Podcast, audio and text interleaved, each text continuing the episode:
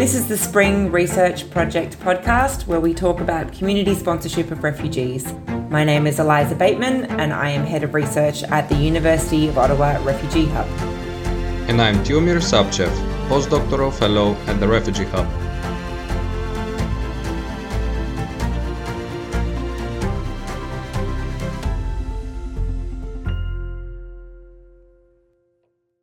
Welcome again to our Spring Research Project podcast. Discussions on the private sponsorship of refugees program tend to emphasize the positive aspects of refugee sponsorship and rarely focus on the challenges. For example, one can often hear stories where refugee newcomers build very strong, almost familial relationships with their sponsors.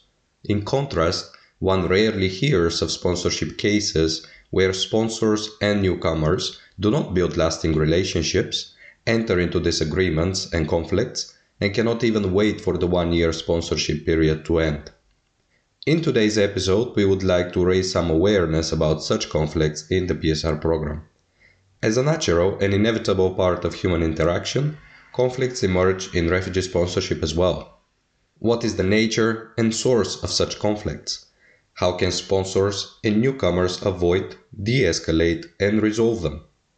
To help me answer these questions, I'm joined by Rola Mustafa, who is an accredited mediator and certified trainer from the Center for Effective Dispute Resolution. Before moving to Canada, Rola worked as a lawyer. She holds an LLM in International Commercial Law from City University of London, a global MBA from IE Business School, and a certificate in intercultural studies from the University of British Columbia. After moving to Canada in 2015, Rola managed a sponsorship agreement holder for several years. Currently, she leads a government funded project that trains and coaches refugee sponsors on how to avoid, mitigate, and resolve different conflicts conflict amongst sponsors themselves, conflicts with refugee newcomers, or conflicts with settlement agencies serving newcomers. Rula, it's a pleasure to have you on our podcast. Thank you so much for having me. It's a pleasure also to be on this podcast. Before we discuss conflicts in the PSR program, may I ask you to tell me a little bit more about yourself? I know that you've had some experience in the humanitarian and refugee sector also before moving to Canada. Sure. You know, when um, the war started in Syria, I had just came back from the UK. I finished my LLM, then I was working for a law firm in Syria then we had to leave our home in Damascus and go back to my dad's village or town, actually, not a village. And because um, we had a house, so our house was destroyed, and then we lost a brother. We had to go with his kids back to my um, parents' town. And then was like um, many displaced people, like thousands of thousands of displaced people from across well, at the beginning, it started just from the uh, cities that are neighboring my town.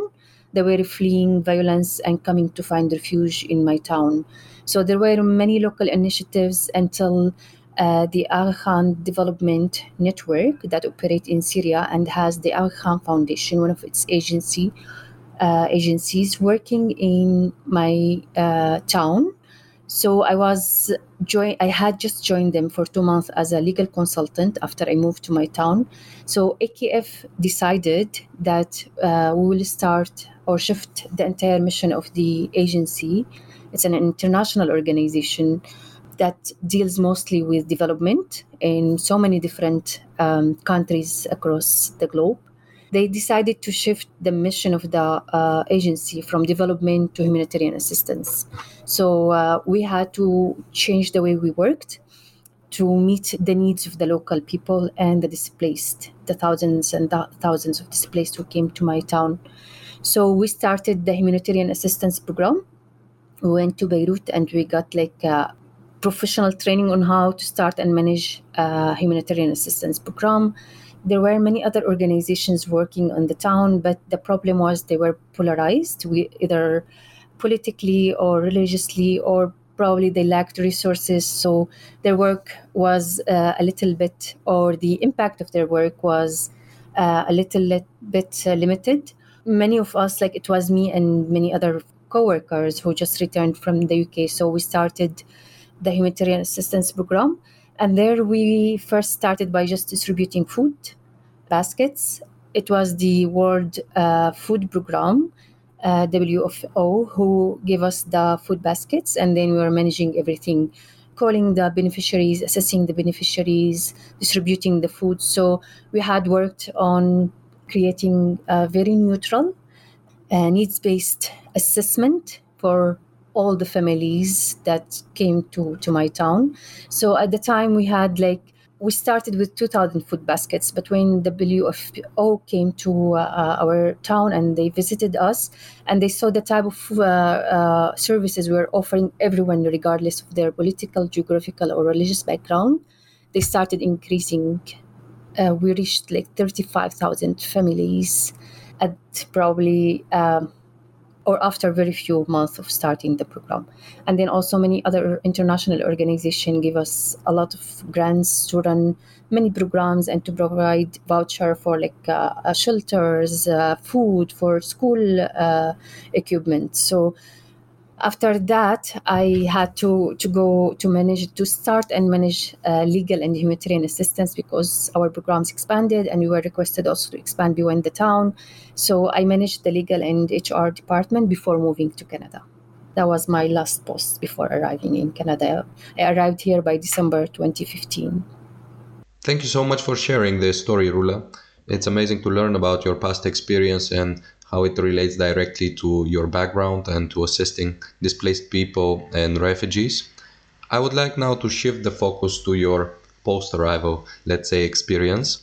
I know that you work for a sponsorship agreement holder, and more recently, over the last year, you've been working on a project with the neighborhood group in Toronto, where you are training and coaching sponsor groups on conflict resolution. Can you tell me more about this work of yours? Sure. Before that, I'll just tell you a little bit about my experience in the private sponsorship. So, when I arrived to Canada, Lifeline Syria was very new and they needed like a lot of volunteers. So, I joined them one week after my arrival. Uh, I worked like for nine months. I was waiting for my uh, uh, uh work permit to come. So, I worked as a volunteer for nine months with them.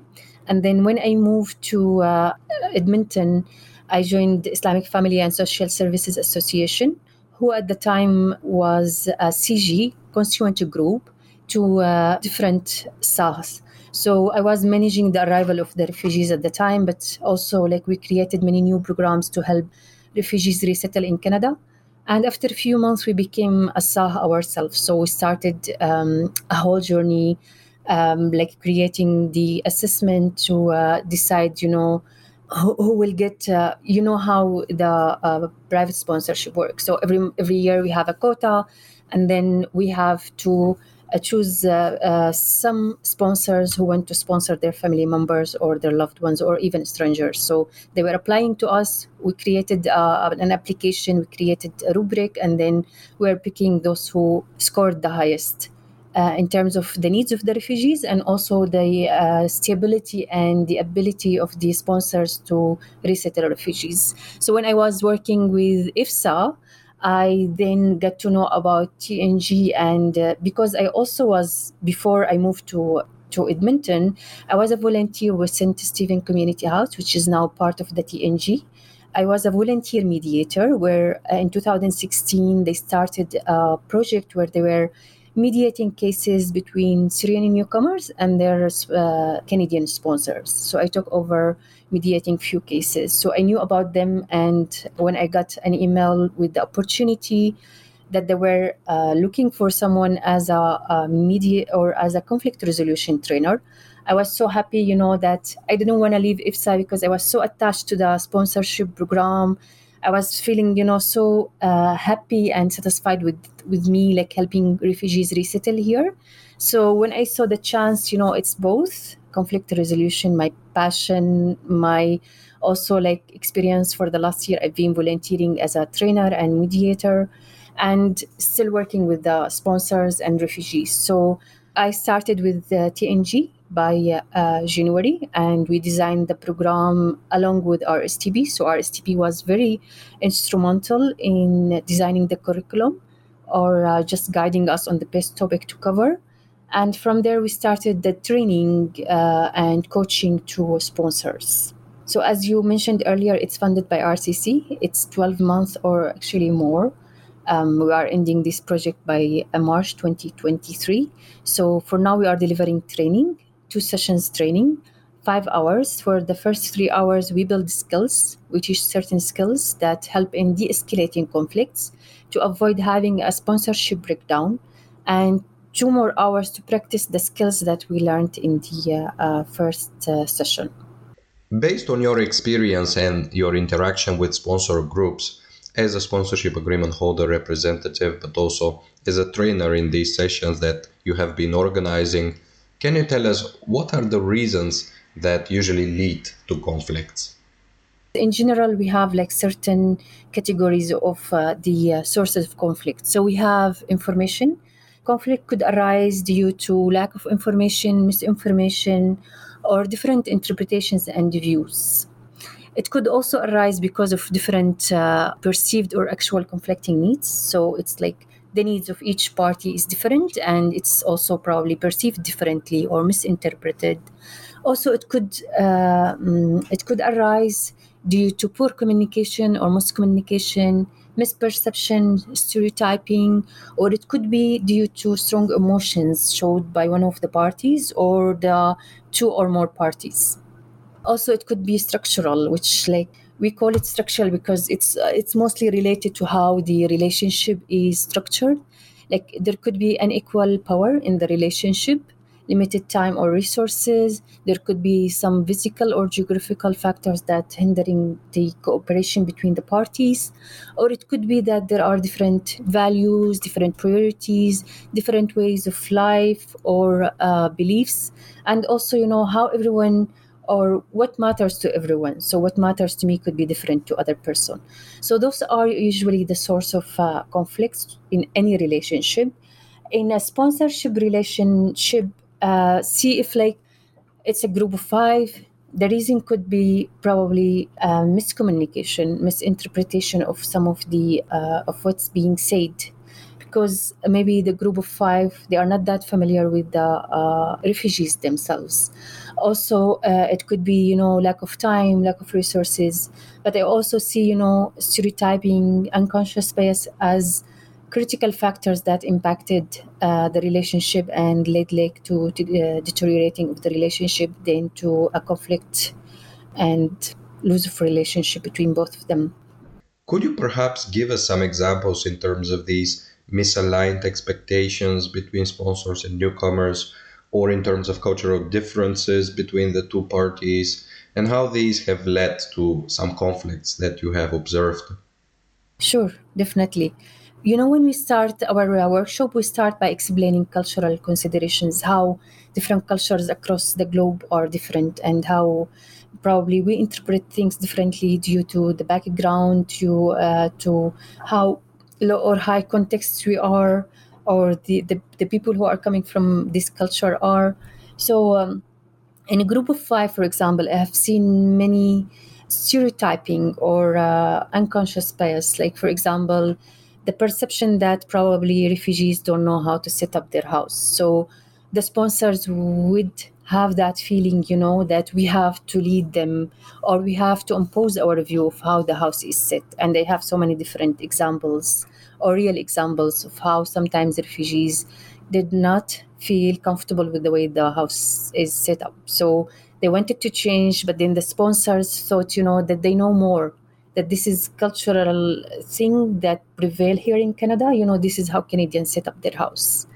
but the refugees feel differently, or you know, sometimes uh, what type of food they want to get, but then the sponsors are more concerned about you know the financial uh, aspect. You know, you go pick up the cheapest food so you can make up uh, or just like meat. Um, I've seen some sponsors, for example kind of imposing the view that you know halal food is expensive so you have to go for non-halal food or non-halal meat because it's way cheaper or probably the way you know the sponsor talk to the uh, refugees it could be perceived as a belittling or condescending by the refugees, but the sponsor maybe sometimes did not mean to come across as someone who is uh, imposing or someone who is uh, belittling the others. But there are cultural differences in the way people perceive things, perceive even like body language, perceive some of the statements. So sponsors should be more careful and more conscious when they speak to the refugees on and when they interact with the refugees in general. So, an example of uh, uh, a family I knew after they moved to Edmonton is that they were sponsored, they were a large family, many kids, they were sponsored by Group 5. They, they were part of their like uh, uh, faith community, so they never knew them, but they sponsored them through ASA uh, there was no managing of expectations at all no sharing of like plan with the refugees. So what happened that the refugees decided to take uh, or to uh, to take a route in their life. And the sponsors were not happy with that but they never shared with the uh, refugees that uh, they were not happy. The only thing that they did that they actually stopped communicating with them and they were hoping that the refugees would understand that this means that they, they don't agree on the decision. But unfortunately the refugees did not understand that because it's just different way of thinking different way of like perceiving also perceiving things. So this, the refugees went ahead and they took the decision after which the sponsor decided you know that they don't want to continue sponsoring them. So they were pushing them to move out of the city so they no longer responsible for them. Of course the refugees were hurt and you know because they felt um, unwelcome they decided to move. They moved and then they became they had to go to work the father and mother with many little kids. Then the adult in the family were taking care of the kids and uh, i mean the, the children who are adults maybe 13 and more were taking care of the uh, the kids. But the father and mother had to go do labor job. They quit the school. The father had no formal education. He, his english was zero. The mother had like level 3 uh, she finished her primary school before coming to canada. Or she had a primary school uh, certificate uh, before coming to canada. So uh, they had to suffer for the entire eight to nine months after the sponsors left them, only because the sponsor did not communicate to them, did not explain to them what's in their mind and what's like the plan ahead for them. I mean, if only the sponsors had communicated and had told the, the refugees that they don't agree in the decision, then they could have actually changed their decision, but there was no communication before. So they didn't know. They didn't know that they should have not moved ahead with their decision. So that's also another proof, you know, that communication is very important. Talking to each other before you take any decision. Always, my advice to the sponsor: always before you make a decision, always consult with the newcomers, even if you feel that you are um, putting their uh, interest in your mind first but then again explain to them why and don't take any uh, decision by yourself. Always involve them. This is part of like creating trust creating a lasting relationship. And also it helps empower the newcomers. They feel you know more empowered. They feel you are considering them. You are valuing them. Their sense of belonging increase when you actually involve them in decision making. This is already one very good advice and perhaps a good transition back to the project that you are currently working on can you tell us, in the cases where misunderstandings and conflicts occur, what strategies could sponsors and newcomers follow to resolve them? What do you advise the people that you meet at your trainings? Sure. So, as I mentioned earlier, we focus first on explaining cultural differences and how culture impact communication. We see communication as a critical factor in building uh, trust and in building good and constructive relationship. Communication all uh, varies from one culture to another. Uh, so we start by explaining cultural considerations, how this consideration impact uh, the communication, and then speak about like barriers to communication between different cultures. Uh, we also, you know, see, as I mentioned, you know, that one of the uh, source of conflict is the unequal power. So if you look at how the uh, sponsorship uh, relationship is built, there is a definite power imbalance there. Sponsors have resources, have uh, knowledge, experience, language, probably also, you know, self-realization and self-esteem. Probably not all the refugees have all this power, so there is unequal power here. So we teach sponsors how to mitigate this power imbalance. It's very important because if you know how to manage the inequality in the relationship, then you are actually considering the other. You are trying to build trust and you are trying to build a lasting relationship with the other. When you, th- that all relies on how you manage the power imbalance from the beginning before even any conflict happen and then after that we move to uh, explain or uh, yes explain about the unconscious bias and how it impacts our actions and behaviors. So we went to try to avoid you know being um, avoid generalizing stereotyping that lead us you know to create some uh, unfair judgment towards refugees. All of this actually is kind of like a, a preventative approach to conflict so if you follow uh, those strategies, then probably you may mitigate an occurrence of conflict. That's one the first part of the uh, training. That takes actually an hour and a half from our training because it's very important. We want to try to avoid having a conflict.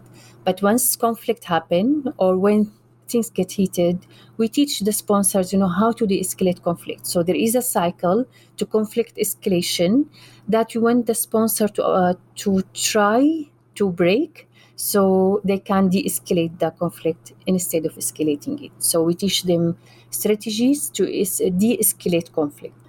And then after that, we move to tell them, you know, we tried everything but conflict happened. So now how do we manage conflict? So we manage conflict by teaching or by adopting empathetic listening.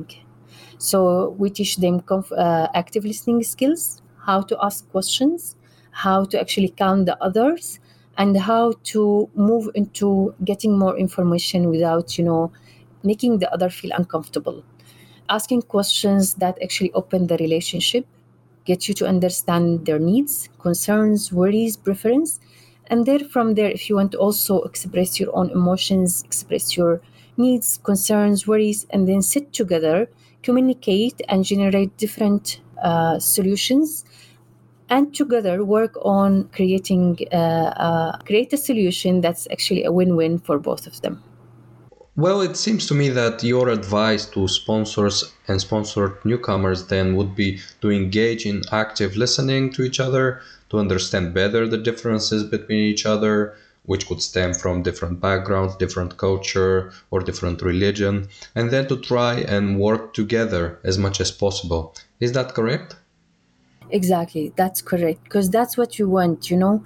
You want the sponsor to sit with the refugee, talk to them, instead you know of like just cutting the relationship or just you know imposing a decision on them You want them to sit with them let them feel that they are equal to you let them feel that you actually hear their feelings that you understand their feelings their emotions you understand what they are going through then from there you know once you express empathetic listening they will be open to you. They will tell you more. They will be actually comfortable with telling you everything that's going around with them. That also help understand the source of conflict the source of concerns worries and then you can actually instead of making a decision that might not be implemented then you will understand the source of conflict work and tackle the root cause of the conflict than just you know dealing with the serve what served on the on the uh, uh, top. You know what you have just seen or what they have expressed. Usually when there is a conflict people express their positions. They express to what they want what they need but you don't know why they need that or why actually they are asking for something unless you sit with them and hear from them hear, hear why they need this when you understand you will take different approach to the solution Listening to your explanation of the sources of conflict before, I thought about potential differences between what we tend to call family linked cases on the one hand and sponsor the stranger cases on the other hand. In our previous podcast episodes, we discussed these two relatively large groups within the Canadian sponsorship system. In family linked cases, the sponsors and the newcomers are relatives. They usually know each other very well. They are likely to share the same culture, the same religion, and so on. And in the sponsor the stranger cases, the situation is obviously completely different.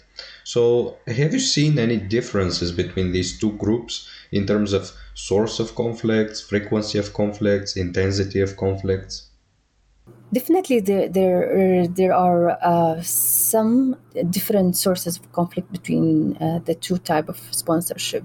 So, in family linked cases, we see sometimes you know that. Um, there is usually like family values so uh, a way that where the family when the family were together they express the same values the same maybe behavior or or at least something that were familiar for both of them. But sometimes w- with time someone came here they've been here for three four years so they have changed. So now when the new member join they don't actually expect to see changes in their family members. So they might be um, surprised. Maybe also they might not be happy. Usually family link cases they live together.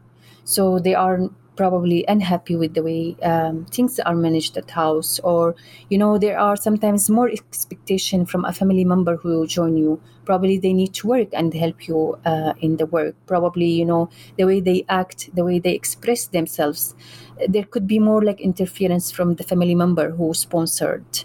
Maybe there is also another way of like uh, dealing with any issue. There is uh, an approach to conflict which we call power based approach where um, one of the party expressed you know their power. So we brought you here. You have to uh, do what we are telling you to do or you have to conform to the way we live. So it's more like personal. Sometimes it's like more interpersonal conflict but also because it's like a sponsorship relationship it expands to be like conflict in the terms of uh, uh, conflict uh, sponsorship conflict we have to acknowledge that uh, we hear more about like uh, stra- uh, sponsored stranger than family link cases because I might not go complain about my family member who brought me here, and I have you know to manage these twelve uh, months, however it goes, because I don't want to put my family member uh, in trouble.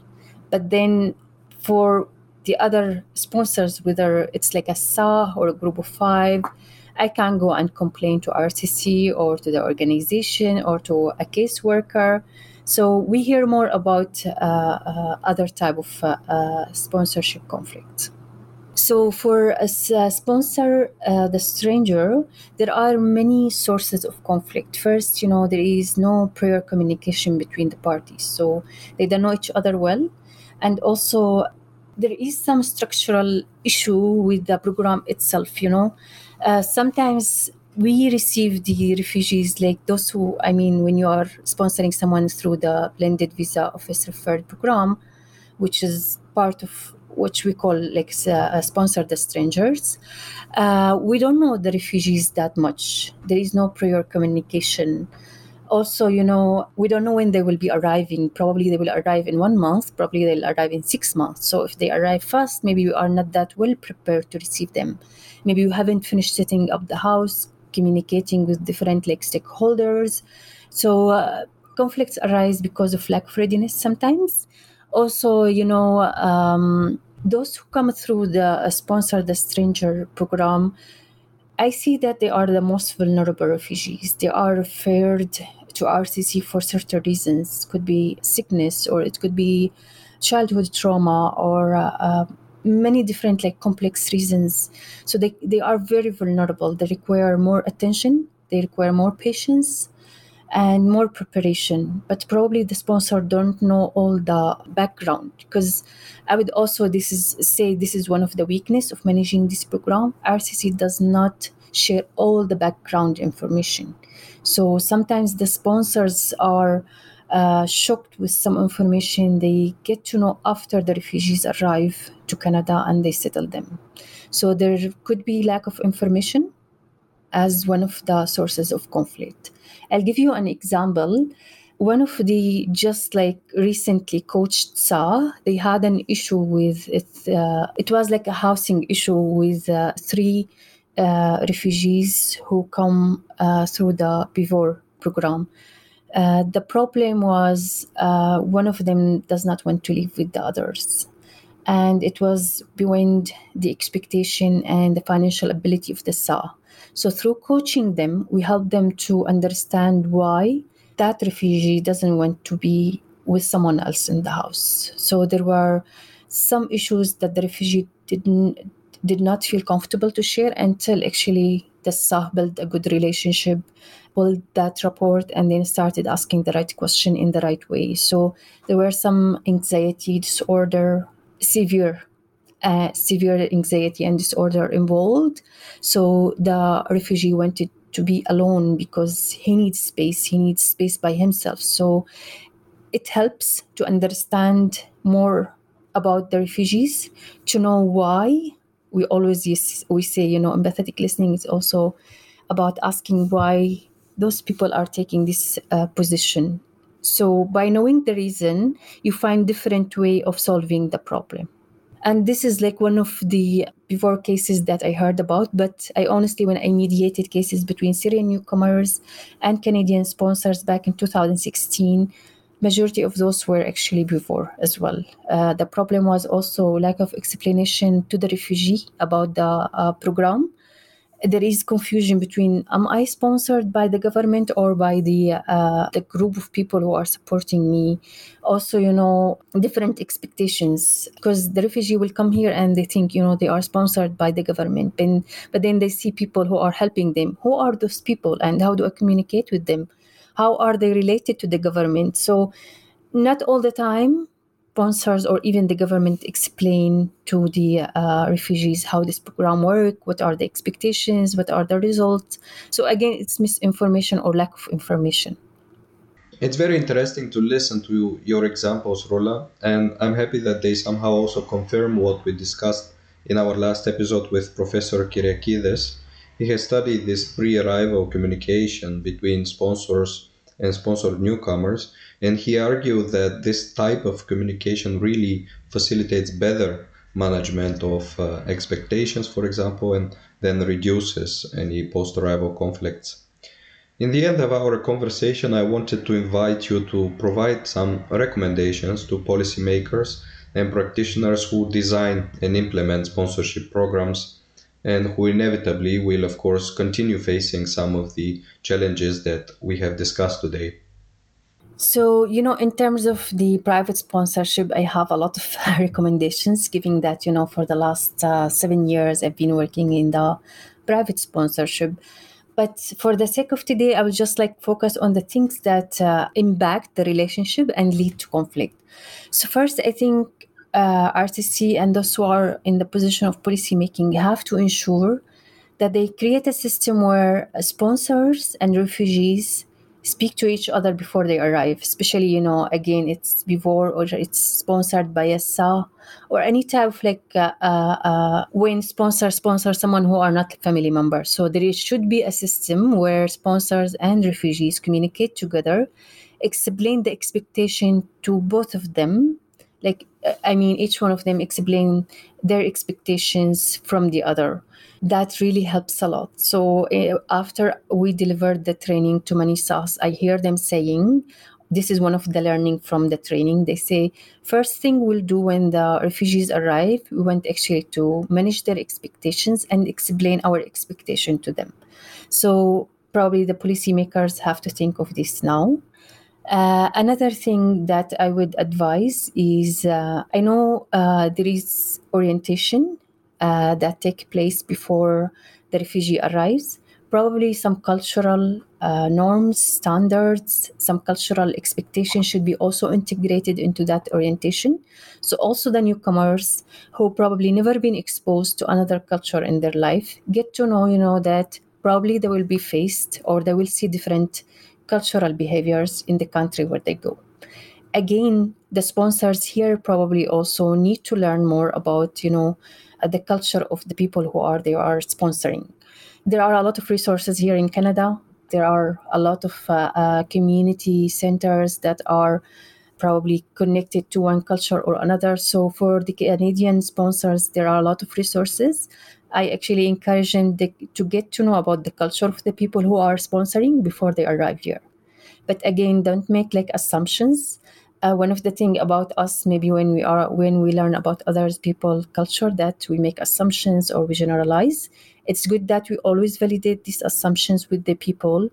I mean here in this context it's the refugees before we even you know uh, make any judgment based on our assumptions one of the recommendation or one of the highest uh, recommendation we got after the training is to make this training kind of like mandatory to anyone who wants to sponsor.